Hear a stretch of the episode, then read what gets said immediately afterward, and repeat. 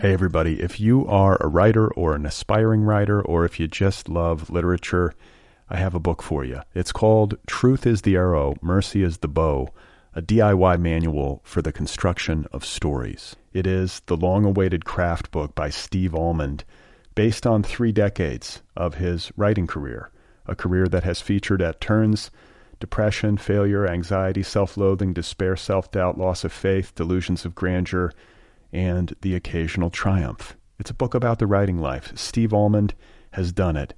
He has embraced it, the full catastrophe, and he has lived to tell about it. The Boston Globe says, quote, This isn't just a book about writing, it's a book about honesty. And Richard Russo calls it, quote, one of the best books on writing I've ever read. It's also the funniest by a country mile. Once again, it's called Truth is the Arrow, Mercy is the Bow, a DIY manual for the construction of stories by Steve Almond, available from Zando. Go get your copy right now, wherever you buy books. Hey, you guys, today's episode of Other People is brought to you by Squarespace. What is Squarespace? Squarespace is an all in one platform that makes it simple for you to create your own professional website or online portfolio. Do you need a website? Do you want to make your existing website better? Squarespace is the solution. At Squarespace, you'll find a tremendous array of beautiful, customizable designs with over 20 templates to choose from and a variety of style options available so you can make your site look exactly how you want it to look. The best thing is, Squarespace is easy to use. You do not need to be a technology genius to use this service. It's a service for people like me. I'm no technology genius. Look at me. I don't even know how to spell HTML. So if you go to Squarespace and you get started, and for some reason you need a little help, no problem at all. Squarespace has an amazing support team at the ready, available 24 hours a day, 7 days a week.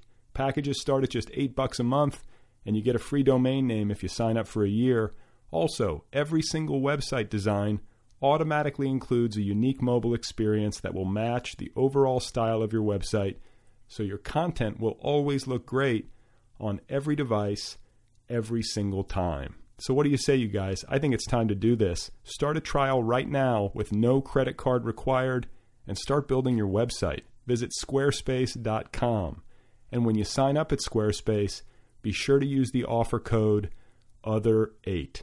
Again, that offer code is OTHER8. You do that, you get 10% off, and it's a great way to show your support for this program. So come on, ladies and gentlemen, squarespace.com. Go there, do it.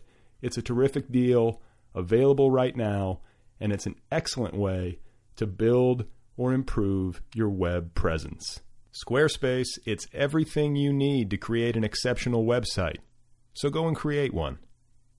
Oh my God. You are not alone. You have found other people. You and I have a friend in common. Every stupid thing that a writer could do, I've done. I think it's really beautiful. Jesus, dude, what a struggle, you know? It was incredible. You know, it was like your head exploded seeing what was really there. And now here's your host, Brad Listi just one person at just one time. Right. Okay, right. everybody, here we go again. This is it. This is other people. This is part of your daily media diet. This is hopefully addictive in a largely benign way. Thanks for being here. My name is Brad Listi. I'm in Los Angeles, California, uh, in the home office where I am currently seated in full lotus position. Actually, that's not true. Roy Kesey is the guest. He is the critically acclaimed author of several books, and he's got a new story collection out called Any Deadly Thing. And that is available now from the good people at Dzanc Books. We're going to get there in just a moment, but first I wanted to read a letter from a listener named Bill who says Dear Brad, I listened to your podcast to hear about writing. There are plenty of other forums where I could go to hear about, for example, Molly Ringwald's early days as a child actress and gushing over the amazing talent of John Hughes, that is what I would expect to get in every other interview of Molly Ringwald. Molly herself even seemed a bit annoyed when two thirds of the way through the podcast she said something like, quote, We should probably talk about the writing at some point, right? It's your podcast, Brad. Your hard work and effort makes it happen, not ours. If you find it more entertaining to talk about people's childhoods, uh, or mental health issues or dominatrix skills or whatever, then go for it. With the general media as an indicator, there is probably a bigger audience for that kind of voyeurism than for the kind that examines why and how people write and live life as a writer. It isn't wrong, it's just different and not what I want to listen to, or I'd already be listening to any of the dozens of interview forums that do that. As a fan and supporter, I've done an iTunes review, I'm a TNB Book Club subscriber, and a PayPal supporter. I hope you steer the balance back towards writing as you did in episode 204 Best Bill. So thank you, Bill. And, and first of all, thank you very much for your kind support across the board. I really appreciate that. And uh, I think you're right, broadly speaking. I think that the bulk of the interviews should focus on uh, the writing somehow. But, uh, you know, there are going to be divergences. Sometimes things get off track. And uh, I'm, a, I'm of the belief that when things do start to digress, you sort of have to follow that uh, to see where it goes. And sometimes it doesn't go anywhere. or it doesn't go anywhere interesting, in which case it's my job as the host to reel it in and to reorient the conversation. But uh, sometimes these digressions lead to compelling places, and uh, this, I think, is where the show gets a lot of its most interesting and unexpected moments. So, you know, I, I don't mean to over equivocate, but the reality, I think, is that it's a balancing act and it's my job uh, to perform that act. And it's interesting that you bring up the Molly Ringwald episode because I really struggled with that one. Meaning, like, how much do I ask her about her acting career? And it did occur to me that maybe I should focus exclusively on her writing, but uh, then I fear that the opposite backlash would would happen, and people would be on my case for uh, failing to ask her about John Hughes, and so on. So uh, I guess this is a way of saying that uh, my thought process, both prior to and during interviews, is largely centered on trying to anticipate the mental experience of my show by listeners, if that makes sense. And uh, with Molly, you know, she was a unique guest because she's famous, and uh, most people have a pretty defined frame of reference for her prior to her coming on the show. And I guess I just felt in the end that most of my listeners would want to hear her talk about her acting career, in addition to the writing. And we did cover both, but, you know, maybe I overdid it on the acting stuff. And uh, if that's the case, you know, it, please know I didn't do it out of some sort of sensationalist impulse. I was just trying to uh, ask questions that I felt like listeners would, you know, want to hear the answers to. And to be frank, that that's sort of the problem with fame related stuff. It's such an elephant in the room. And it's it's a third party thing. It's not Molly's fault. It's just there. It's like this other entity and it's hard to ignore it. Like, can you imagine if I interviewed Molly Ringwald for an hour and didn't spend quality time talking to her about her acting life? Like, to me, that would just uh, that would seem weird. So, uh, I, you know, just to finish up, I think you have a really good point, Bill, and it's definitely one that I'm sensitive to. And uh, going forward, I'm definitely going to try to keep the bulk of the focus on writing related stuff. But uh, at the same time, I do reserve the right to go off topic or to veer off in unexpected directions, uh, as I did. Well, with Molly, I, you know, I don't, I don't think it's that unexpected to talk about acting, but with a with a guest like Gregory Sherrill, to point out a recent example. And, you know, let's face it, a lot of things qualify as being, quote, writing related. I think a discussion on acting can be considered writing related. Uh, I think conversations on things like travel or uh, childhood trauma or sexual behavior or mental illness, all of these things seem relevant to me uh, in the context of the writing life. And frankly, they're a lot more interesting to me a lot of the time than hearing about more conventional writerly things. So again, you know, it's a balance. It's a balance. So thanks again, Bill. I really appreciate it. I'm going to do uh, one quick voicemail, and then we're going to get going with the main event. This one came in just yesterday uh, I believe, from a listener named Ben.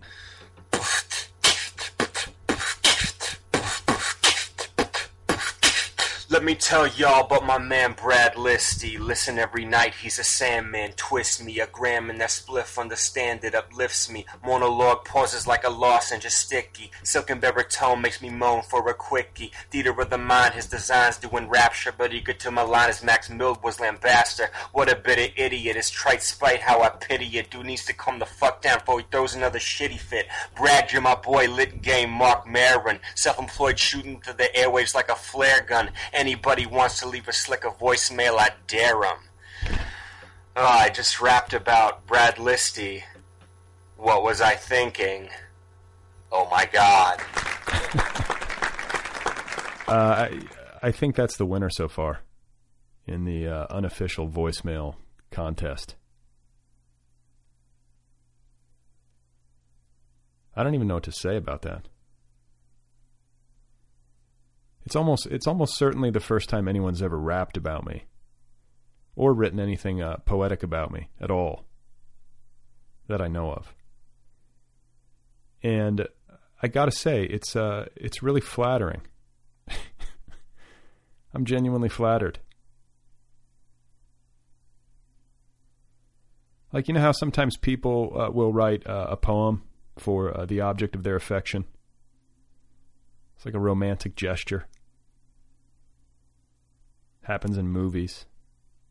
Uh, sometimes, or I don't know. Yeah, like what what I'm what I mean to say is that I think this voicemail has forced me to conclude that uh, this is an effective technique. I believe I've had an epiphany here. uh, like whereas I think uh, I used to feel that this sort of thing was uh, perhaps a little absurd. Uh, I now believe that it's a very effective. Like I'm blushing a little bit right now. I don't know how to deal with this. This rapping. I feel touched by it. So, uh, with this in mind, if anyone else out there would like to try and compete with uh, Ben, I would welcome your attempts to uh, rap about uh, me and or the podcast. And uh, if you would like to do that and share it publicly, I would be obliged.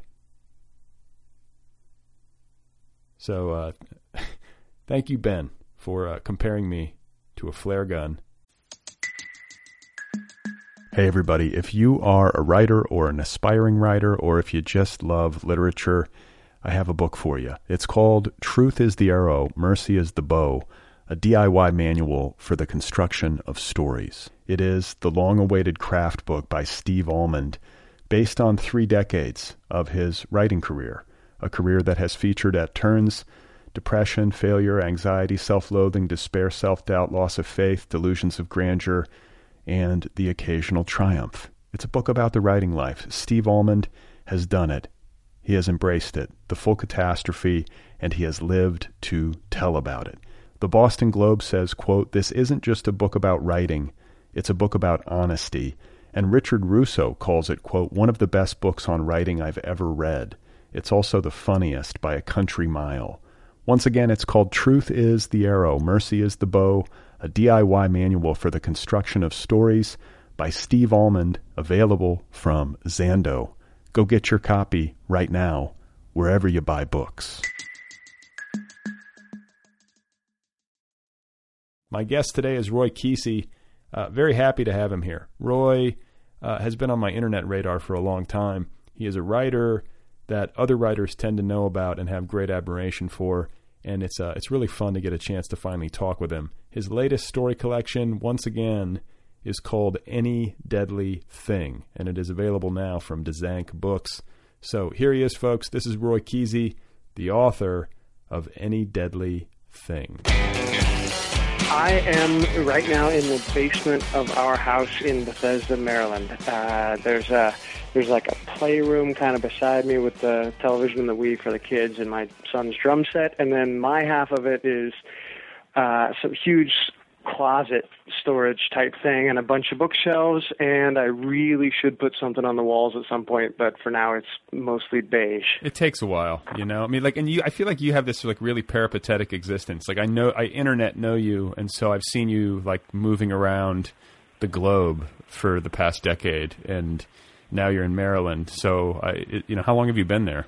Well, see, uh, that would be awesome if it was a, a valid excuse, but I, I'm not sure that it is. We've been here more than a year, and I just, aside from uh, one like political departments of Peru map, I haven't, I just haven't bothered.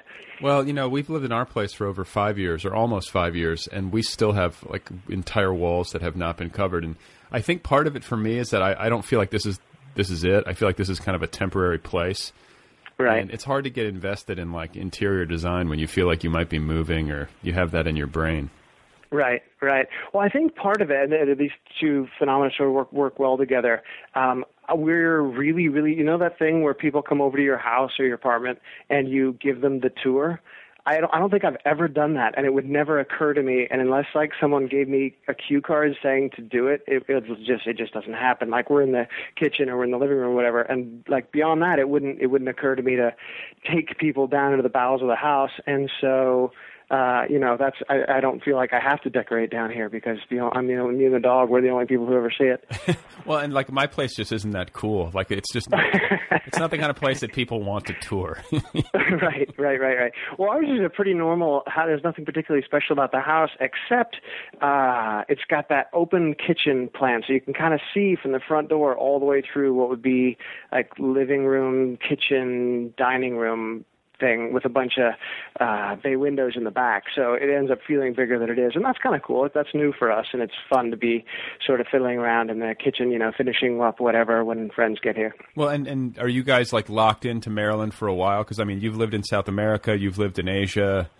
Uh, what what t- talk about that? Like, why why have you lived in all these places, and like, why are you now in Maryland? Well, I, I started moving around, I guess, just because I got bored quickly, uh, which is not a good thing. That's not a good reason to be moving around. But uh, so that was, you know, I was two, a year here, two years there, a year here for uh, for quite a while, starting at the beginning of college. There were some other factors in there as well, but that's that was just kind of my life. And then uh, I met my wife down in Peru, and we got married, and she entered the Peruvian diplomatic corps, and so that's what's taken us uh, to most of the places that we've been since then. Uh, her first posting was to Beijing.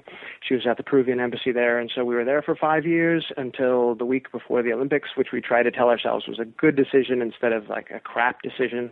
Uh, that it turned. It would have been fun, I think, to stick around. My friends who did stick around had a great time. Um, and then let's see. Then we were in Syracuse for a year so that she could do a, a master's in public administration there uh, at at Syracuse University, and then back to Peru because the the whole deal is kind of five and three. You're five years abroad, meaning outside of Peru, and then three years in Lima working back at the foreign ministry there, uh, five abroad, three home, and so on until you die, I guess. Uh, so we're here. She's right now. She's posted to the OAS, the Organization of American States, which is like uh, kind of a mini UN just for the Americas. Uh, it coordinates policy and uh, whatnot for for all of the countries from Canada down to Chile, I guess. Okay, so everywhere you go, like you're just you're writing fiction. She's working in the in the diplomat or for the diplomatic corps uh, of Peru, and then you're you're you're going along in like these places, and like, are you finding like a day job in these places, or are you just able to work on writing and focus on that? Well, it kind of depends. Uh, when we were in China, my idea was that for the first time in my life, I wouldn't, you know, financially we were in a position that I wouldn't have to have a full-time job. I would be able to just write. And I ended up sort of talking to myself even more than usual and sort of walking around with pencils sticking out of my ears. And my wife said, we got to get you out of the house. And so I, I did go back and do some, some teaching at a university there. And, uh, but it's a, it's just a question of finding the right pace and the right mix of stuff. I'm not working outside of the I also I'm also a translator and so right now that's my big project is a, a novel that I'm that I'm translating. Um, Wait, what languages do you speak? You obviously um, Spanish. Yeah, this is most of my translation is from Spanish to English, and that's what this project is. Okay. Uh, and then I also do a little bit of translation from French, which is more work for me because it's been a long time since I've spoken French on a regular basis. But uh, you know, enough of it's still there that I can I can still do the work. Um, and that's uh, you know that's about it. We, we had classes, Mandarin classes, uh, three days a week for two hours at a stretch, so six hours a week for almost the entire five years we were there, and that got us to a level of like really solid mediocrity in the language. It was it was much harder going uh, for me in, in Mandarin than it was in, in French or Spanish for fairly obvious reasons, I guess. Well, yeah, I mean, I look at I look at like Chinese, uh, any of those like the Asian languages where like the just to, just the characters, just the drawing involved. It just seems it seems very intensive. You know, I don't know. Uh, it is. No, you're right. You're right, and it's funny that you would say drawing because that's exactly the way that I approached it, and is exactly the wrong way to go about. I mean, you know, if you consider it writing. Uh, I think that's that's a key sort of point of access to it. Whereas because oh, I'm not I'm not sure this is the only reason, but partly because my handwriting, even in English, is so bad, I had to really slow down to make the characters look the way they were supposed to to make them legible to anybody else. Right. And uh, and at one point, our teacher was just watching me uh, labor through a character, and she said, "You know, your characters are." Are really cute, like a kindergartner's. She said that's actually what she like a kindergartner's. Wow. Uh, that's gonna that's yeah. gonna that's gonna instill you with confidence. yeah, exactly, exactly. But the other thing, the other part of that was, so my wife uh, writes and reads um, better than I do, but because partly because I was out and about more, you know, I was the one going to the supermarket, I was the one dealing with, you know, whatever activities for the kids or whatever. Um, I spoke quite a bit more than she did because you know her contact with the Chinese government was mostly in Spanish they had or in English, and. uh whereas my you know my contact with the Chinese in, in the day to day world was was almost all in Chinese, and so I got to practice more. And also, I think I'm just I'm more willing to make mistakes. She she likes everything to be right, and I'm willing for it to be close enough. Uh, you know, in in terms of day to day conversations. Well, so I mean, this like, but this strikes me as like kind of like a. I don't know. It's just this is a lot more fascinating than my existence. You've gotten to live all over the world in these different places. You're speaking four languages. Uh, I imagine your kids are what like bilingual, trilingual. Uh, yeah, we had. You know what? We had them up to four for a while in uh, in China because they were going to the French school, uh-huh. um, but they were they were still pretty small there. But they that both the Chinese and the French started to fall away. Uh, as soon as we moved to Syracuse, where we didn't have a whole lot of ways of practicing either of those. And so when we moved back to Peru, we had the idea that we were going to put them in a French school, and then it turned out that that lost that that, that year in Syracuse was going to be a totally lost year for them. It wasn't going to count at all for their schooling, and we couldn't talk them out of it. Even you know they take exams or whatever. So we bailed on that idea, and uh, you know they were in a Spanish-speaking school for those three years in Peru. But now in Bethesda, they have you know they, the, the public schools in Montgomery County are pretty great, and they have these they have language programs that are pretty sophisticated, and so they're both taking uh, now that they're both at the middle school, they're both taking Mandarin classes. And so they're back learning to read and write and you know remembering what they had before and it's it's cool. Wow. So I mean, like all of this travel all of this uh, expatriated existence how do you think it has affected your fiction like has it affect i mean it has to have had some kind of impact on your self-perception and uh, you know the things that you've seen have, have to have bled into the stories that you tell and, and whatnot but like is there something you can point to specifically that you think has happened as a result of, of kind of living um, I don't know, is this a, a stranger in a strange land? I I would feel pretty ridiculous denying that. I think there's got to be there's got to be stuff in the work. Uh, you know, wherever you live, whatever your life consists of is going to bleed up into the work. I I believe that really strongly. I don't see how it could be any other way. And so, you know, even even if you live in one county all your life and and never leave your house that you know that's what's going to manifest that your work is going to smell like that and so mine has, I guess, different smells coming from different these different places. And uh, well, I mean, like even in a really literal sense, this is an example I've I've used before. But uh, you know, you you're when when we when we were in China, our sweat smelled like peanut oil. You know, it was just it came out literally what you were putting in comes out. And so the same thing is happening to your brain. And so I, you know, I was, I guess, gaining access to other languages and thus other ways of thinking about language. I was gaining access to other cultures and other ways of thinking about sort of how to be alive in the in the human world. Um, and so, and all of those things were fun as a person, and they and they feed into the work. I'm sure. But I mean, don't in you ways think, that do, are, do you think it gives it an? Does it? Do you think it gives your work a depth? That I mean, because this is the thing. Like you have these these writers who like never leave, like you say, their home county. They they just have a place and they sort of know that place and stake out that territory and achieve like this great depth by by staying still. Um, but then there's a part of me that thinks like, wow, that's sort of a, a really limited approach. Like by going out and immersing yourself in all these different cultures and having all these different experiences and having access to all these different languages, like do you think that gives your work an advantage over people who are uh, locked into one location primarily? I think it. I think it would allow me to be strong in other areas. Um, I don't like talking overall an advantage of one body of work over another. That that makes me a little bit uncomfortable. Um, partly because I'm jealous or or uh, you know, I look at the depth that somebody can achieve working over one plot of ground, uh, whether it's you know Faulkner or Flannery O'Connor, or, you know whoever.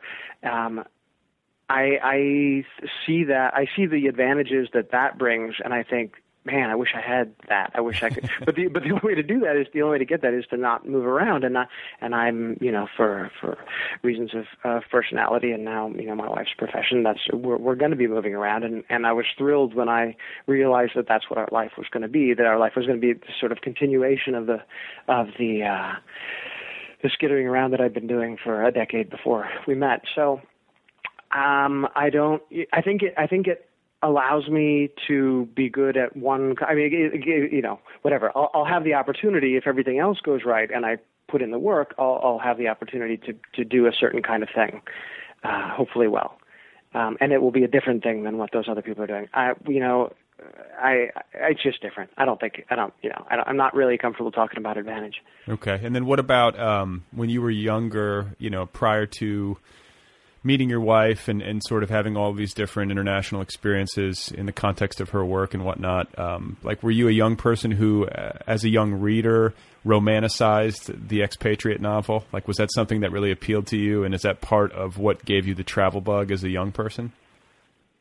You know, maybe, maybe. I'd never really thought about it in that in those terms before, but it wouldn't surprise me at all if that was true. Um, I, I do, like uh, lots of people. I did tons and tons of reading and wore out a couple of uh, library cards there at the in the public library, the little town that I grew up in. Um, so I got to go a lot of places in uh, books that we didn't get to go, uh, you know, as a as a kid or as a family, whatever. But on the other hand, uh, you know, it, it was everything in the town was bikeable, and we were just we were allowed to just go from you know eight nine years old. It was okay for me to you know, say I'll be back and get on my bike and be gone for four or five or six hours Where- in a way that's a little bit hard to understand to, to, to imagine now. Uh, a town called Ukiah in Northern California, Okay, uh, yeah. a couple hours north of San Francisco. Okay. Um, back then it was I don't know ten, eleven thousand people and and very rural and and uh, there were there are there still are a lot of big parks there that you could just go up and I'd you know I'd meet a friend there and we'd just go you know chase quail around for four hours or whatever. Wow. No, is that co- it's not coastal Ukiah? No, it's it's a ways from the coast. It's probably an hour. It's not very far uh, as the seagull flies, but it's probably an hour uh, from the coast. It, it, it's just uh, those curvy little roads to get over to the coast. So you, grew, I mean, so you basically had like a country childhood. It sounds sort of idyllic. Small town, small town, definitely. And it, I mean, it was in retrospect. We were we were all really ready to leave. You know, you hit 17, and and you know, I moved I moved across the country. I moved as far away as I could get without leaving the country, and and uh, and that was just because I was ready to be somewhere that wasn't a small town. But uh, Where- where did but, you go? Yeah, uh, Georgetown here in D.C. Oh, okay. So you went to Georgetown for college? Well, I started there. I started there. Um, it's a the reasons I left. It's it's a long, it's a fun story, but it's a long story. Um, but so I was there for for two years and then dropped out and uh, and ended up going to a couple of other places to finish up. Okay, so why did you drop out? Can you give a short, short version? um, I'm not sure there is a short version, but I'll give it a shot. Um, so I was back back in the day. Uh, financial aid didn't work the way it does now. There was no uh, it, it all depended on your your parents' income, and so to get, uh, we didn't, we you know, sort of uh, middle, small town middle class, and so no way to pay for a private university, you know, by any stretch, and but you know, but making enough money that we weren't going to get financial aid, and so. Uh, the way that the way that it worked was I got a job, uh, very through a series of very very fortunate circumstances, lucky accidents. I ended up meeting uh, my congressman, Doug Bosco, uh, first district there in California, and, and he gave me a job, a paying job as a legislative aide uh, there in his office. And so I was working for him full time while I was going to school. And that worked out really well the first year while I had, uh, you know, I had some small scholarships that I'd won that, you know, that sort of gave, took me over the top. And then the second year, the problem was that I didn't have those small scholarships anymore, and so I was going to be making just barely enough, like not enough to ever go out or do anything uh, beyond school, and that didn't seem like fun. So uh, my dad and I, I told you it's a long story, right? My dad and I, for the for the six or eight years before that, he had decided that it would be fun when I was about ten if we invested in the stock market together. And so he gave me a hundred dollars, and he took two hundred dollars of his own, and we pooled it and um, and just started buying and selling penny stocks on my say so. Like I would bicycle down to the public library, read the Wall Street Journal, draw my little charts. I was ten or eleven when this started, and. uh uh, you know, and decide when to when to buy and sell, and and so I thought I knew the rhythms. I thought I knew how you how you went about that, and so when uh, you know sophomore year is coming up at Georgetown, and uh, I needed some extra cash, and so instead of paying instead of paying for my education like a like a reasonable citizen, I deferred payment and put all of Georgetown's money in the stock market and lost it all. Lost it all in about 90 minutes Oh. On Black Monday, 1987. Nobody else, nobody else remembers that, but it was, uh, yeah, it was, a, it was, a, it was a bad afternoon for me, and worse for other people. Obviously, I mean, uh, other people uh, had much worse things happen to them uh, as a result of that day. But I, it was, it was fairly nerve wracking uh, for a 19 year old who just lost all of Georgetown's money. and um, so that and a few other circumstances conspired to. Uh, to chase me out of out of Washington D.C. Okay, and, and so, so I just bailed. I just hitchhiked across the country for a couple of months and went up to Alaska and messed around for a while. Wow. Okay. So did you did you go to Georgetown with any kind of like uh, political ambitions? Like that seems like a school that you would go to if you had some sort of fascination with politics and whatnot. Well, I did, I did, and do still. I, I'm fascinated by it, and uh, spend way too much time reading about it and thinking about it and getting angry about it, and um, uh, yeah, I mean, I, I not. I well, did I have political ambitions back then? Maybe, but they were sort of vague, and I would. I, I can't imagine ever running for office now. I, but uh, back then, maybe, maybe I don't know. But bailing on it, you know, once I'd learned that that poet was an actual job, that seemed much cooler to me. well, you know, it's funny that you say that, like that you spend too much time thinking about it and getting angry about it and all that because I, I have the same bug and I question myself. Like I think like you know, like why am I reading about? Why am I so fascinated with these people? And why do I? I mean, I guess there could be something healthy about wanting to know how the the government of your country works. You know, like, but I think you can also get caught up in it in a way that's really toxic. And so it's like I think it's trying to find a balance between the two. That's exactly right. That's exactly the way I feel. I mean, I think I don't know. I don't know how healthy it is exactly knowing how things work. I think it can be fantastically depressing. Um, but on the other hand, you know, there are some there are some really smart people there, and there are people who are really trying to do good work on both sides of the aisle. And you know, it's it's good that they're there, and it's it's a shame there aren't more of them. Yeah, I mean, did you did you get any special insight working like working in an office for a congressman? Like, did you see anything that like I don't know uh, illuminated the the process or the way that the machine works by being there?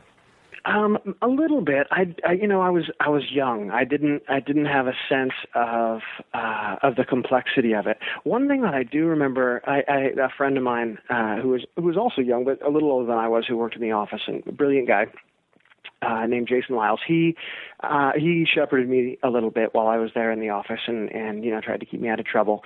And uh, one of the things that I remember, I don't remember if I came to it through him or uh, probably, uh, was just a sense of how personal everything was. That, you know, you could have somebody working on a highway bill trying to keep, you know, fighting to keep speed limits low in a sense that doesn't really make a whole lot of sense given the rest of his, you know, his sort of political opinions or whatever. And and then you find out that it's because he lost a daughter in a car accident or whatever. You know, there's there's there's backstory and sometimes it's you know it, it verges on corruption, and sometimes it's just a personal thing that happened. And I think a lot of uh, positions uh, come out of that. They're they're born in the personal, and that that I don't know. That was kind of refreshing to me and useful to me as a way of thinking about how people come to their political positions. Sure, sure. And then uh, what about like this? You know, when you eventually left Georgetown and went off on this hitchhiking thing. That sounds like a very writerly thing to do. Like, had you made the shift internally um, and decided that this was going to be what you pursued, like prior to making that leap, or was that something that you discovered and, and really became uh, serious about after that happened? I think it was all kind of mixed together. I'm not entirely sure of the of the timeline of it. Um, but I knew. Let's see when I got to part of the small town thing is that I'd never, I did not know that there was such a thing as a literary magazine. I had never seen one uh, until I got to Georgetown. I'm not sure I'd ever been in an art museum. I'd certainly never heard uh, highbrow music live before. You know, there were a lot of experiences that I came to for the first time here in DC, and um, and one of those things was realizing that poetry could be written by someone who is still alive. Right? They were all the ones I'd ever heard of, and certainly all the ones I'd ever read were dead, and most of them uh, long since dead. So, uh, you know, finding out that that this thing that had me writing these terrible, terrible poems was a thing that existed in lots of other people, and and that there was this whole uh, sort of you know industry around it, and and that that it was a thing that could happen. It could be your life. This this whatever drive that I had uh, could manifest itself in, in ways that had something to do with the rest of my life. And so that was that was fascinating to me. And once I realized that, and that you know I had a shot at becoming part of it, that was that was just that was revolutionary for me. That was amazing.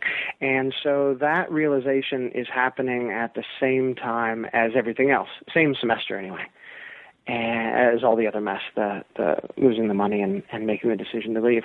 So were you like what kind of what kind of mindset were you in? And and you know when you talked earlier about your experience at Georgetown, it seems like you were pretty.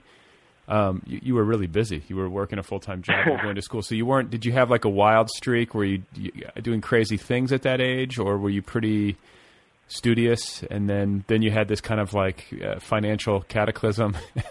yeah. on, on Black Monday, like when you left to go hitchhiking were you in a were you rattled or were you like this is cool i'm going to go have an adventure and see what's next well i was i was rattled in the sense that you know i'd failed at something. I'd failed to uh you know to to to make this work. I'd had this plan and it had not come together. And so that was you know that was unfortunate. That rattled me just a little bit. But on the other hand, you know, I'd, I'd come to the realization that there were all these other possibilities, one of which was hitchhiking 10,000 miles in a summer just because you wanted to. And I, I mean, I was going to leave with, I had like $40.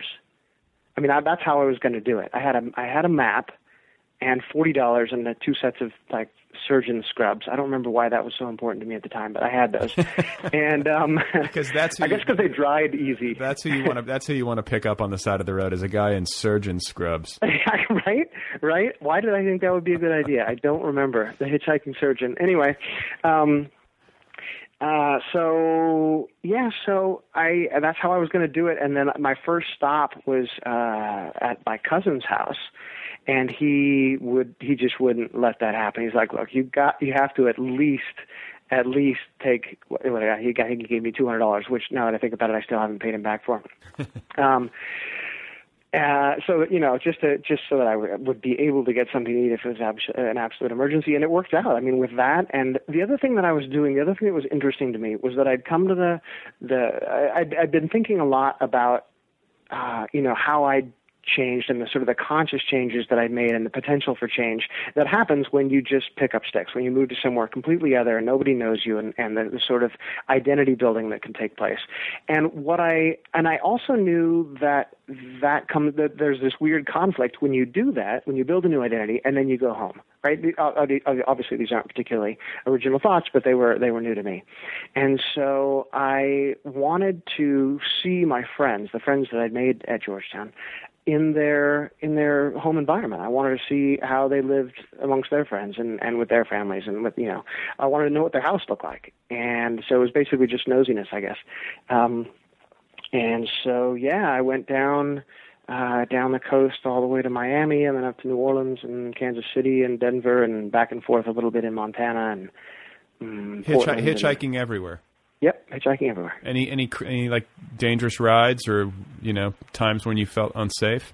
Uh, yeah, a couple. But I I learned fairly early that it was okay to say no. You know, I had where was this? This would have been in Florida coming back up after Miami. Uh these, you know, guys, two guys in a uh sports car stopped and there was you know for, first of all there wasn't space. There was nowhere for anybody else to sit.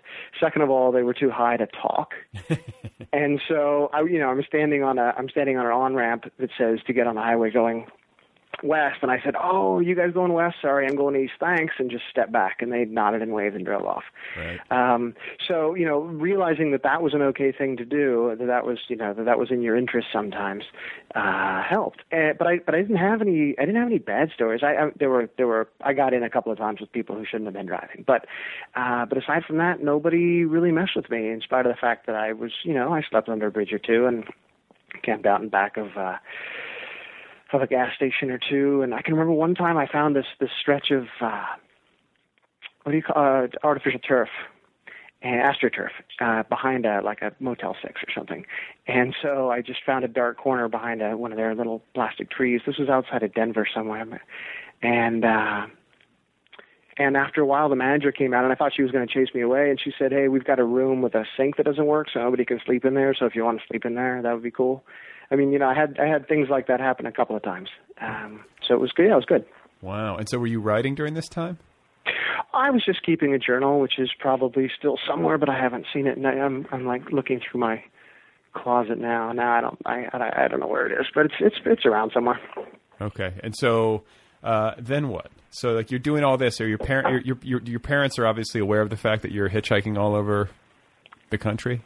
yeah, I think. I mean, I I hope, at least, I don't really remember this, but I hope that I was a good enough son to sort of call them from each house. Obviously, this is long before cell phones, but I hope I was a good enough son to call them from each, you know, from each friend's house, and I think I did most of the time.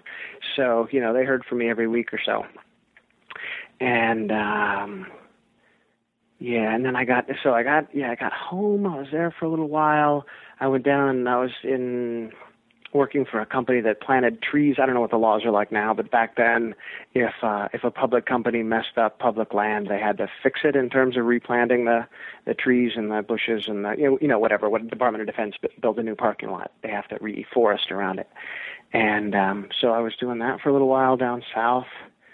Uh, and then met some a couple of people that I was working with there said that Alaska was cool and they'd made a lot of money, so I went up to Alaska. You work in the fish, and, you, like on a fish. Yeah, yeah. I was in the I was in the canneries for a little while, one of the one of the freezer units for a while, and then um got on with a with a troller, not one of the big seiners with the big nets, this guy had uh, what was his name? Bob Earl. Bob Earl had a troller, and so they're uh, you know you're he's got these sort of cannonballs on metal cables, and you drop them, and they have a regular fishing line clipped on at every you know what every two meters or whatever it was, uh, with lures on them, and uh, and then you you have hydraulics that bring them up and. And uh, as I remember, he only once had to scream at me, "Are you this dangerous in a library?" yeah. Well, those he things, that it's a lot of people. I mean, people lose their lives on those boats. It's a dangerous line of work. yeah, that's kind of the only way to get a job. Actually, is when somebody does. It was. uh It was a pretty competitive place. This was a, this was in Ketchikan. This wasn't all the way up north in like the the most dangerous catch people. Um, it was a little a little lower key than that, but still pretty intense. It was a good summer. Wow. Okay. So, uh, where did you ultimately did you you did finish school? Yeah, I went. Uh, I went to Washington College, which is out here in in Chestertown, Maryland, on the on the uh, uh, the eastern shore of Maryland. Beautiful, beautiful little liberal arts school. And uh, so I was there for a semester, and then through them got a, a one-year scholarship to uh, Manchester College at, at Oxford in England. And so I went and finished uh, philosophy there, and then came back and did a just finished an English a BA in English at uh, at Washington College. Oh wow. Okay. So you you spent a year at Oxford. Mm-hmm. How was that? Spectacular. It Yeah. was it was amazing. Yeah, I, it was it was kind of I felt like you know 800 years ago they designed this system just for me. uh, it was that you know it's. I, I, it's it's very different. They have what's called a tutorial system, and so instead of being in classes with you know 20 or 25 or 30 other students, it's just you, maybe one other student, and the tutor, which anywhere else would be called a professor, and you're. Uh, you know you're meeting you only instead of four classes a semester you have one class per trimester. And instead of meeting two or three times a week you meet once a week. And it's like i said it's just you and the and the professor or maybe maybe two of you. And so uh it's mostly just reading. It's mostly just reading and thinking about stuff. And then you write an essay a week or whatever and and show up and read it out loud to your tutor. And these, this was all new to me but it was it was spectacular. It was exactly the way that i uh learned best i think Wow. and so, yeah, it was a it was a really wonderful year. Okay. So when you graduated, how old were you? Like mid twenties or early twenties? No, I was just a year older than everybody else. I think I just I'd lost uh, I only lost a semester. Okay, and then you think, from yeah. there, like after graduation, launched into like what you said, like a decade of of skittering around. I think that might be a direct quote. uh, yeah, give or take. I I went from there. Uh, I got a job again through through people at Washington College who who have looked out for me ever since and still are.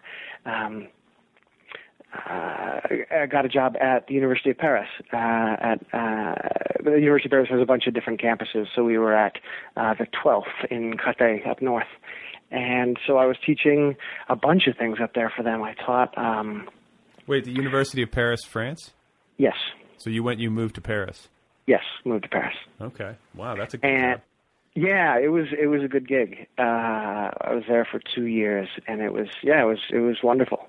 Um, and I got I got really lucky. Well, I, I got lucky in a lot of senses. The the department head, uh, a guy named Georges Borgia, was terrific. He um, he took he took good care of us, and uh, and got me some some courses that I probably wouldn't have been able to teach otherwise. I ended up teaching a sort of history of education course in the master's program uh, that second year, and I got to teach a, a literature course or two, some sort of American Civ courses, and then uh, you know, also within the EFL program, uh, some you know phonetics and whatever else.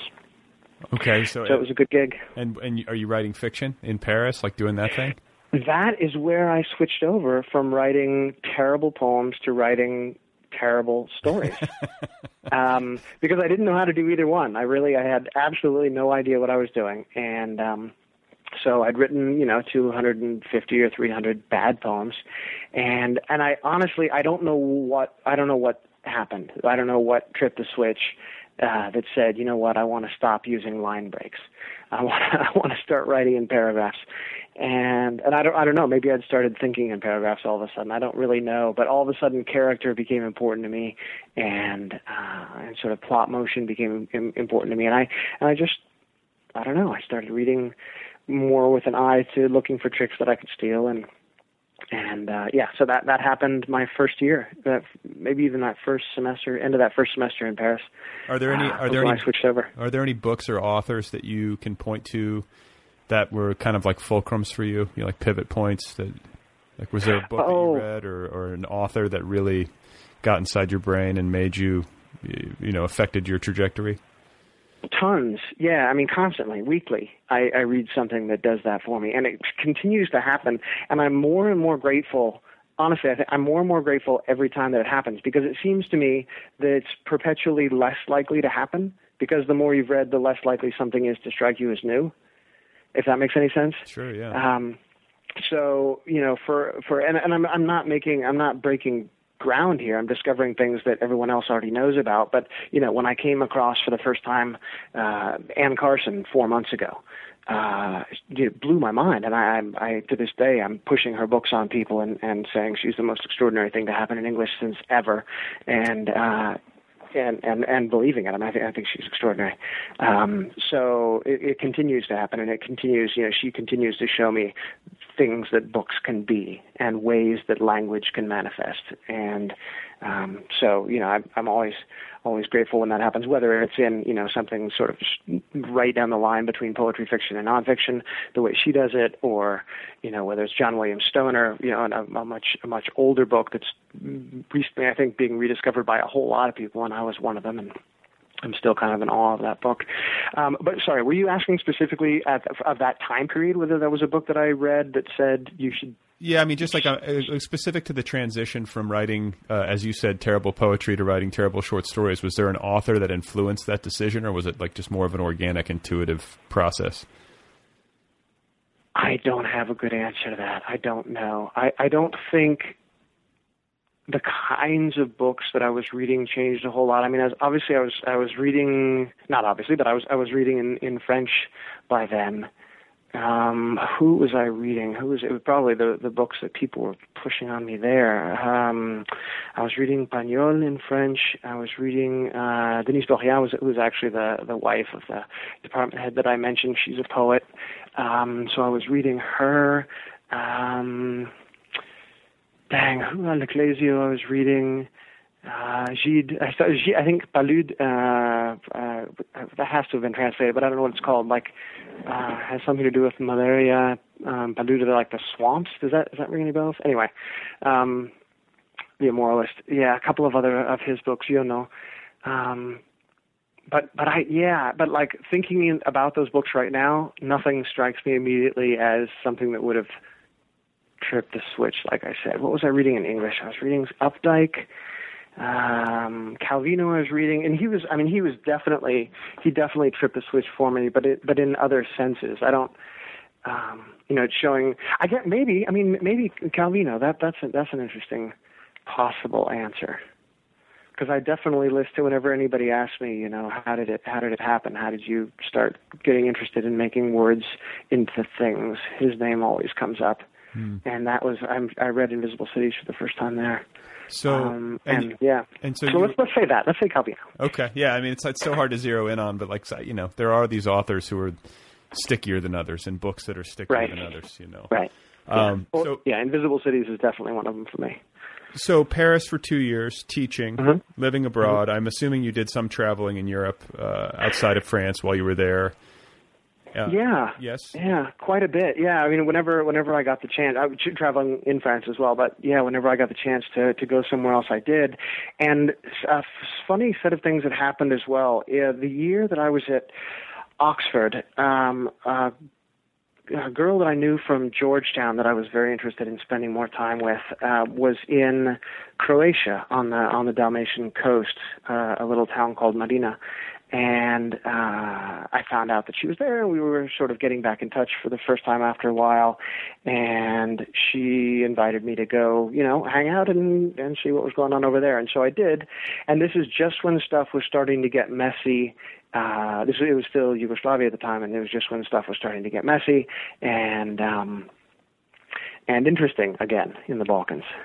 And so by the time I was in France in 90, so this would have been 92, uh, the war was going on, some, some really messy things had started happening, and the people, the friends that I'd made while I was there visiting this American woman, uh, I was still in touch with. And so, uh, they invited me to come out even though things, you know, things were hot, but the, by then, the, the, um, the front lines were stable and they were I mean they were they were messy but you could it could be handled. And so I went uh, back in 92 and then again in 93 and um that's where I got uh a lot of the experiences that went into the first book Nothing in the World.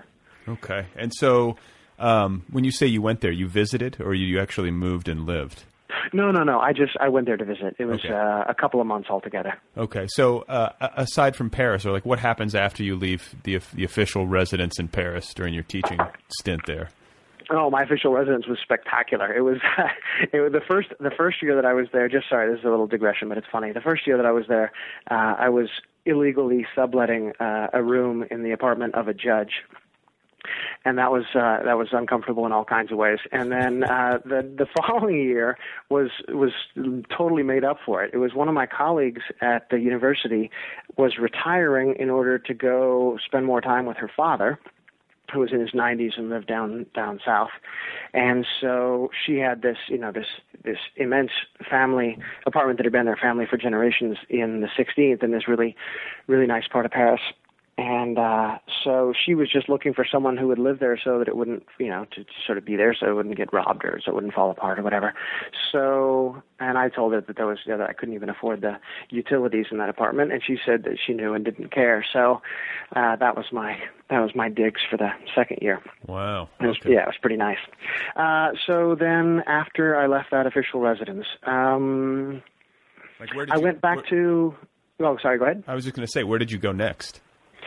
After that, I went back to California. My sister got married, and I'd had this plan that uh, I couldn't teach anymore at the same level uh, at the University of Paris. If I wanted to keep teaching there, I was going to have to get a, a master's degree or a PhD, and that just wasn't something I was interested in then. So, uh, yeah, and so I had this. I was trying to put together this plan to travel. You know, this the money that I'd saved. I was going to use it to uh, to travel around Africa. I had this one year.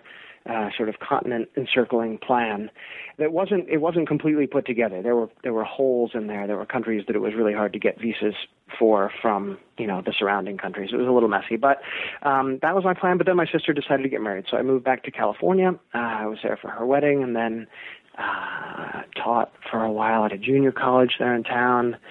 And then that that was when I headed down to Peru, uh, January of '95. Okay, so what what prompted uh, that? Uh, just wanting to go look at something new and think about it. really, that's that's been like that's been my great motivation for pretty much everything at all times. So, but you, I mean, did you have any kind of like uh, job situation, or were you just like, I'm going to Peru and I'm going to figure it out when I get there? Well, both really. I I was hip enough to know that I wanted to be I wanted to, I wanted to show up not as a tourist but as somebody who could, you know, bitch about having to pay taxes like everybody else. So, I wanted to have a job getting down there. I was not I was not smart enough to realize that, you know, I knew that the I knew that the seasons were reversed in the hemispheres. I didn't realize that the academic years were also reversed. And so I sent I sent my resume to a bunch of places at a time when no one was reading resumes. and um and just and got completely ignored everywhere except at this one uh language school in Arequipa down in the south. And so that was where that, you know, I figured, well, okay, I'll go, I'll hang out there for a couple of months as long as it takes me to find uh, university work. And that's how it worked out. And I ended up five months later at a university up in the north, uh, in a city called Piura. And that's where I eventually met my wife, and I was there for uh, five years altogether, Oh, wow. and then another another three down in Lima. So that was eight years altogether at that stretch. Okay. See, I, I've never been to South America. I've never, you know, I have very little like frame of reference for Peru. But um, describe. I mean, like what, like what was your life like there? What kind of places were you living? Um, I'm just curious. Sure. Well, there, let's see. Um, in Arequipa, which is down in the south, and it's just uh, it's fairly high up. I mean, it's high enough up that you can feel it. It's not as high up as as Cusco or some of the other, you know, Ticlio, which is up at fourteen thousand feet or whatever. Um, yeah, no, it's not. It's not quite like that. Um, and uh, but you know what? If I if I say how the elevation of the town, it's going to be wrong. I don't know exactly what it was, but it was it was up enough that you felt it when if you if you tried to jog. Um, and so, yeah, th- those five months were they were interesting. The work wasn't particularly interesting, um, but the the people that I was hanging out with were were fun, and uh, I, and I got to travel a fair bit uh, in the South, and that I enjoyed that a lot. Um, and I was living the place that I was working. They got a they got an apartment for for me and one other teacher there Uh, and it was a little weird, like the plastic was still on the sofa and, and the layout was a little bizarre, but, uh, but it was fine, you know, and it was, I mean, it was just a regular apartment. It wasn't, there wasn't anything particularly special about it. It was just a little weird. And did you, And then, did um, you show up speaking Spanish fluently? Not fluently, no. I, I skipped over talking, telling the story before. I skipped over a trip down to Guatemala and Venezuela, uh, uh, Guatemala and El Salvador, that I'd taken uh, in '94, and uh, that was and that was five weeks. And I went down there specifically to learn Spanish well enough to read Borges and Vargas Llosa and Sabato and a couple of other people um, in Spanish, and that didn't quite work out. But I, you know, I got the bug, and so I had a little bit of Spanish, and I had French already because of the two years in in France. Right. And so uh, it wasn't. It didn't seem to me terribly complicated to uh, to get to a position where yeah, I could use Spanish. Um, I even I gave a couple of lectures in Spanish right at the end of that period, and and by then I was I was good to go. Well, at least it seemed to me that I was good to go. I don't know what anyone else thought, but no one, no one understood me, but uh, I had a no one understood a word. As long as they applauded, what did I care? So, uh, and so you're and you're writing throughout this time. Like, are these your apprentice years? Uh, I mean, you're you're you're getting up and I mean, how how uh, disciplined were you as a fiction writer in this time? Well, yeah, no, def- definitely the apprentice years. Um, I wrote, uh, I was writing short stories, none of which had been were still in Arequipa, right? Yeah, no, I hadn't, I hadn't had anything published yet, but I was writing, I was writing stories at a fair clip, and I read. Um, the very first book that I read in Spanish was a Vargas Llosa novel called, I think in English they call it The Storyteller. El Hablador, they call it in Spanish. And uh, it has this, uh, this split narrative structure where you've got, you know, a third person uh, narrative happening with this, this this tribal storyteller in the jungle, and then um, the, uh, you're switching between chapters, right? One chapter is, is following that character, and then the next chapter is a first-person narrative following uh, this guy who may or may not be actual friends from college with this guy with with the tribal storyteller who's actually not tribal, and you know, so we're we're we're trying to figure stuff out as we work our way through the novel and uh and that was that was revolutionary for me too that was the first time i'd seen that and i thought wow that's a trick that i would like to play with a little bit and see if i can make something interesting happen and so that was my first novel i took a story that i'd um uh, messed about with quite a bit, and it never really worked as a story. It had four parts, and uh, and they weren't, you know, they didn't, they weren't really speaking to each other, and and it, was, it just wasn't an interesting story. And all four of the bits suggested other bits, and so that turned into a novel. And I do, I t- stole it wholesale from from Vargas Llosa, the structure. I went back and forth between a third person story about uh, this young Croatian soldier uh, named Joško Banovic and uh, and a, and a first person uh, narrator, an American guy who is ends up trying to uh, track down this soldier because of a couple of things that happen. In the end, half of the novel was good. It was, okay anyway. The bits that were following the soldier and the bits that were following the first, the American, were terrible. They were they were they were rotten and they were fat.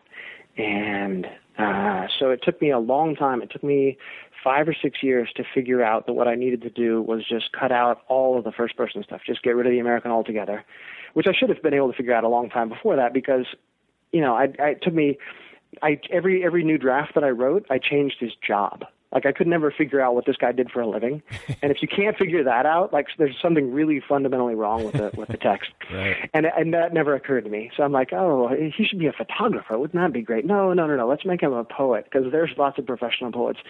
anyway, um, so yeah, so that ended up being the first book when I got rid of the bad half and and toned down the. uh the decent half, and that ended up being the novella that got published. Okay, so and and you're still living in Peru. Yeah. yeah. Okay, and yeah, you- throughout all of that. Yeah. And then you met your wife uh, where in in what In city? class one day. Oh, really? Okay. Yeah, yeah, it's that old story, which I, I get. You know, in in in theory, I'm completely against that sort of thing. Yeah. Well, but, so you were her teacher? Yes. Oh, okay. But I mean, this is college, right? right. Yeah, it's college, and she's smarter than I am. So yeah. And so then um, you guys, like she graduates, starts working in the diplomatic uh, realm. You guys continue to live. What? In, then you guys move to Lima. Yeah, she actually moved there before I did. She moved there after graduating because you have to do. Uh, you when you when you go into the diplomatic corps there's a series of exams and once you pass them you're into the academy where you study for 2 years and do a thesis. It's basically a government run masters in IR or something like that. And uh, so she did that and then uh, after that you have to work you work there for another year for the foreign ministry uh, there in Lima and then after that you're you're sent abroad. Okay. So by this point you're um you're published. You have the novella published. Like, did you have any um, like real struggles or like long? I mean, how many? How much rejection did you have to endure? Uh, were you submitting stories and having them sent back with form letters, or like what? Yeah, I had. I mean, I I. I I went by the book. I had a hundred and I used to know 120, 125 rejections uh, before my first story stuck. So yeah, plenty of plenty of rejection, plenty of uh, postage stamps uh, wasted plenty of. Uh, I wasn't savvy in the in the word that that started being bandied about a year or two ago.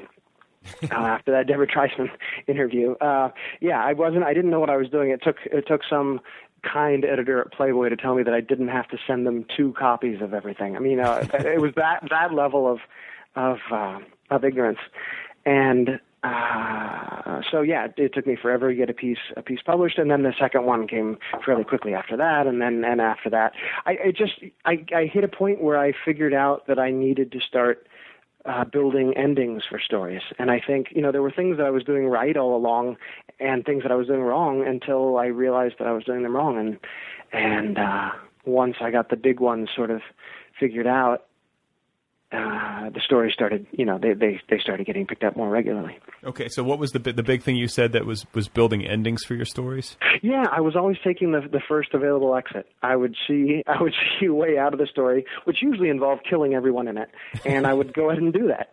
And uh, it turns out that, that that's that's a hard way to build a career by killing all your characters. So okay, so take us through. I mean, I know each story is different, and you mm-hmm. know, but I mean, there has to be some similarities in terms of how you work through, uh, you know, a short story. Like, take us through the process. Like, how many drafts? Like, how, you know, how uh, permissive are you on those early drafts in terms of um, trying to get it to close to its final form, you know, etc. Well, I, I do tons and tons and tons of drafts. I do. I mean, you know, there were. I definitely have stories that when they finally got published were on their 20 or 25th draft, um, and and uh, with with pretty substantial changes in all of them. Meaning that the first version was awful. You know, the first version was completely useless, and then little by little they got better. And so yeah, no, it takes me it takes me a very long time. I think I've only had one story in my life come out fully formed or nearly fully formed. And that freak that experience of writing a story that was already right freaked me out so bad that I just put it in a drawer. I didn't I didn't send it out. I didn't want I didn't want to think about it. It really it freaked me out a little bit. What story was that? Uh, it was called The Workshop. McSweeney's published it. Uh, so, uh, so okay, so how long does it, how long does a story typically take you? Like you know, like if you're um, working through 25 drafts? Like, does your typical story take six months to finish, or you do you focus on one until it's done and just keep going over it and over it and over it, or do you do you shelve it and then work on another story and then come back to it? Like, yeah, I switch I switch between drafts. Okay. I'll, I'll, get I'll get a story as good as I can get it, and then send it. And I, I feel like I'm talking in the present tense about something that isn't quite the way I work anymore, just because I haven't been working on short stories in a really long time. But when I go back to them, uh, this is I, I assume that it'll be it'll be how it'll work for me again. I I get a story as good as I can, and you know once I think it's actually ready to be seen, I'll send it out, and then I won't think about it at all. I you know it's it's out, and I don't have to think about it, and I can work on something else and then it you know at some point it either gets picked up or has accumulated you know rejections from everyone that I sent it to the first time and and I'll have a look at it again and do another draft and and send that out. Or or realize that the story is fundamentally flawed in some way and throw it away. You know that happens too. So how how like how do you work? Are you an everyday like up at the crack of dawn writer? Do you work more sporadically than that? No, I, working every day certainly. Um, yeah, I'm lucky. I'm lucky. I'm I'm here at the house, and so I get my kids off to school. They're, you know, they're out at the bus stop. I walk them out at uh, seven, whatever, and uh, get my wife to the to the metro. And then from then on, you know, I've got I've got certain other things that I have to take care of, but for the most part, I can I can just sit down and, and get to work. Like weekends included, or do you do you take the weekends off? Oh, I work weekends when I'm when I'm behind uh, when I when I'm you know when I realize that there's a deadline coming up that I'm not going to make. Um, but I kind of I feel slightly guilty about doing that and you know avoid it when I can.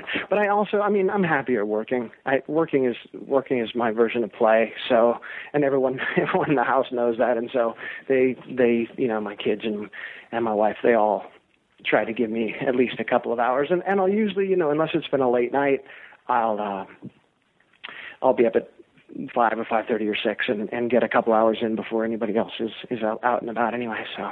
Oh, okay. Well, yeah, that's that's a good time, man. Those quiet hours, I, I love. It's nice, right? Yeah, me too. It's always a better day for me, anyway. I get more done when I get up early, and then, like when I don't, things I feel like things start to slip away. That's right. That's right. It, it, definitely happens. So, and so you said you haven't been working on short stories in a while. So you're working on um, a, a novel at present. Is that? What... No, I've actually I've got a translate. Well, yeah, I'm working on a novel, but it's somebody else's. I'm translating a uh, terrific first novel by a young Argentinian writer uh, for for Random House and uh, so that's that's the big project. That's what I've got to get done now, and it's it's it's going well. It's a it's a cool project. Well, you know, it's interesting. Translation is uh, an art, in, uh, you know, uh, in and of itself. And when I read books in translation uh, in English. Uh, you, you become, especially if you've read a lot of them, you become aware of when you're in the hands of a good translator and when you're not. And so, like, talk a little bit about that process because, you know, you, you're making I mean, you're obviously constrained, uh, or uh, you know, you, are obviously trying to hew as closely as possible to uh, the words and intentions of the author. But there are many moments, I'm sure, where you've got to make decisions. You know, like aesthetic decisions about uh, word choice, and I mean, I, talk about that because I've. I'm not, I'm not bilingual, or at least not bilingual enough to ever be in the position to translate. But I'm fascinated by how you do that. It's it's a neat process. It is. Um, you your your end responsibility is just like with anything else. It's to the reader, right? So they need to have an experience of this novel that is gratifying, whatever the text happens to be, that is gratifying and full in their own language. Um, and there, are, you know, there are different schools of thought amongst different translators. There's a lot of theory that goes into this, but um, but I believe that really strongly that the final, just like it was for the author in their original language, my final responsibility is to the reader in English. And so that's what that's that that has to be the end goal at all times. Um, but that said, there, yeah, you're you're constantly making these little tiny decisions. You know, uh, whatever tens of decisions a minute about um, about word choice and about what something actually means and about how many uh, of the multiple meanings of a given phrase you're going to be able to pull off in English, and you beat your head against the table every time there's like a language joke because that, those are impossible, and um, you know puns are impossible. Yeah, they're not impossible, but they're hard. Um, so yeah, there's there are all these different. You're you're you're building little machines and you hope that the machine looks like the original machine and sounds like the original machine and gets you to the same place. Do you think it's possible to improve a novel in translation? Oh, sure. I mean, start with a bad one. It's easy. yeah, right. I guess so. I mean, because I, I, sometimes wonder about that when I'm reading like a really good translation. Uh, I want, especially if the book is older, because I, what I found too is that like if you read a book in translation that was published, say, 75 years ago, and if I were able to read the original in its native tongue, uh, I wonder if it would feel more dated. Do you know what I'm saying, or if it would feel uh, sure. more removed from me? And by you know, by virtue of having a, a translator work on it uh, in more recent times, you get a more contemporary feel. You know. Well, that's that's certainly possible. Um, I'm not sure it's inevitable. It might be. It might be, but it's definitely possible. Um, that, but that's a decision that that the author is making to bring it forward into more contemporary language. Mm. Um, you know, there weird things can happen. Um, I'm thinking of uh, by do I have it here? It's a Javier Marias novel called, uh, I think in English, it's Tomorrow in the Battle. Think in me, on me. I, I haven't seen the English, but it's either in me or on me. It's it's slightly odd phrasing. And I thought, well, that's weird because in the Spanish it's mañana en la batalla piensa en mí, and that's that's really natural language, right? That's uh, there's nothing odd about that at all. Uh, but of course, it turns out, not of course, it turns out that that's uh, from Richard III. The phrase is from Richard III. And so the reason that it seems weird in English is that you're sort of translating back in time. Which for, I mean, if you're just looking at the title, it does, there's, there's no obvious, unless you happen to know the phrase from the Shakespeare play in Spanish, uh, you know, that you're not going to make that connection immediately, I don't think. At least I, I wouldn't. Right. And so you've got this, you've got this weird, uh, you know, 400 year skip back that you're not ready for and that you don't have context for if you're just looking at the cover of the novel. And so there's there's weird things like that that can happen. But most translators I think will translate forward at least a little bit because you know you're you're throwing somebody out of every time you use a stilted phrasing, every time you use a an 18th century phrasing or whatever, you're you're throwing somebody out of the book and so you i don't know you you you try to find the happy medium for the most part in terms of all of these decisions. That's but that's yeah that's definitely one kind. Okay. Well uh, before i let you go are you related to ken kesey in any way? Distantly? You're from northern california. He's from oregon. I'm thinking there might be family bloodline similarities. You know, if you are uh, an attractive female undergraduate in 1986, then the answer is yes. given given that, that that's no longer the case, that like none of those none of those circumstances um, are the are the case anymore. Sadly, I'm not. Not that I know of, anyway. It's a it's a fairly uncommon uh, spelling of, of a last name, and so it's a little weird that there's that there's no connection. But you know, I people in my family are working on genealogy, and they haven't been able to find any connection, and so for now, I have to say, sadly, not. Okay, and then where to next? I mean, you you guys are in Maryland, but I'm assuming mm. that like there will be another move based on uh, you know if, if the past is any indication. So, do you have an idea of where you're going to go next, or will it be a mm. surprise? No, you really don't. Well, it's not a it's not a surprise in the sense that you, uh, given the way that the the Peruvian foreign ministry works, you get to uh, to put forward the you know three places that you would really like to go, and they do their absolute best to make sure that you uh, you know to offer you a posting at one of those three places. And you know there's there's this constant ranking and re-ranking that's going on in terms of the yearly exams that they take, and you know your if any degrees that you've earned in the meantime, and all these other things. So uh, the higher ranked you are at any given moment, the more likely you are to get uh, the posting that you want. So give me some. So, so give me three. What, what's like? Where would you guys like to go? What what's, what uh, seems fascinating? That is that's an awesome question, and I don't have a particularly great answer for it, except to say I like I like crossroads. I like places that are uh, that are where things come together, and so a country like Turkey interests me. Uh, a country like Egypt or uh, Morocco interests me. Uh, of course, you're limited by a couple of things. You're limited to uh, you're limited by where there happen to be Peruvian embassies or consulates. You can't go anywhere else, um, and you it has to be a place that needs someone at your at my wife's uh, rank at the time. And so, you know, all of these things are coming into play, and you know, who's the boss there, and and uh, what the political situation is, and you know there are, there are, there are a lot of different things to consider. But so yeah, so um, Turkey would be interesting. I'd love to get back to Asia, maybe Thailand.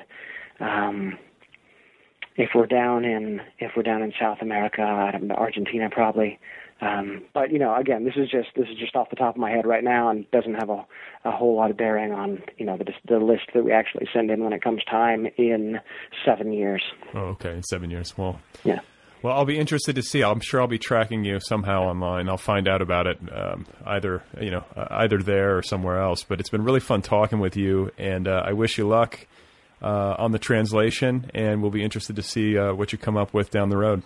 Brad, thanks so much. It's been a pleasure. Thanks for having me on.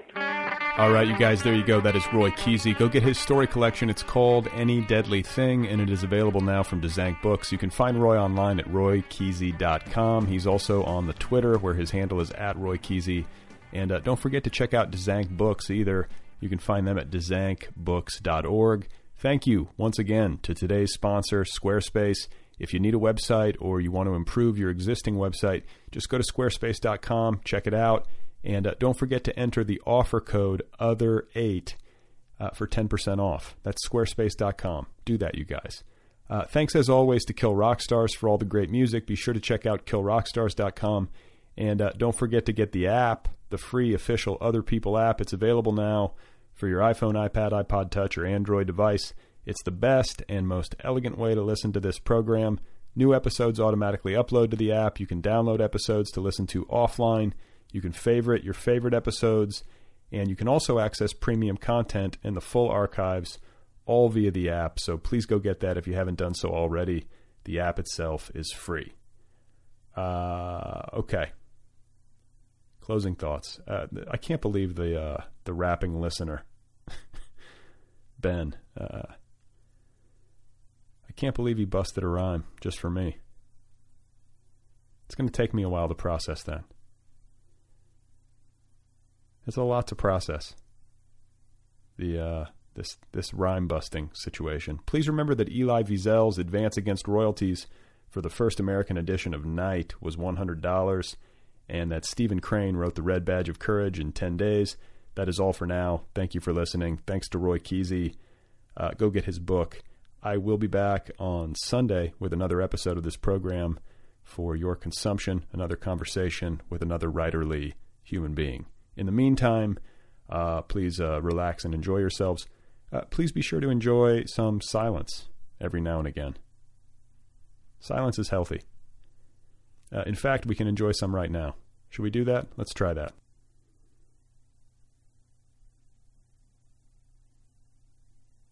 Does this feel weird? Are you guys uh, feeling weird about this?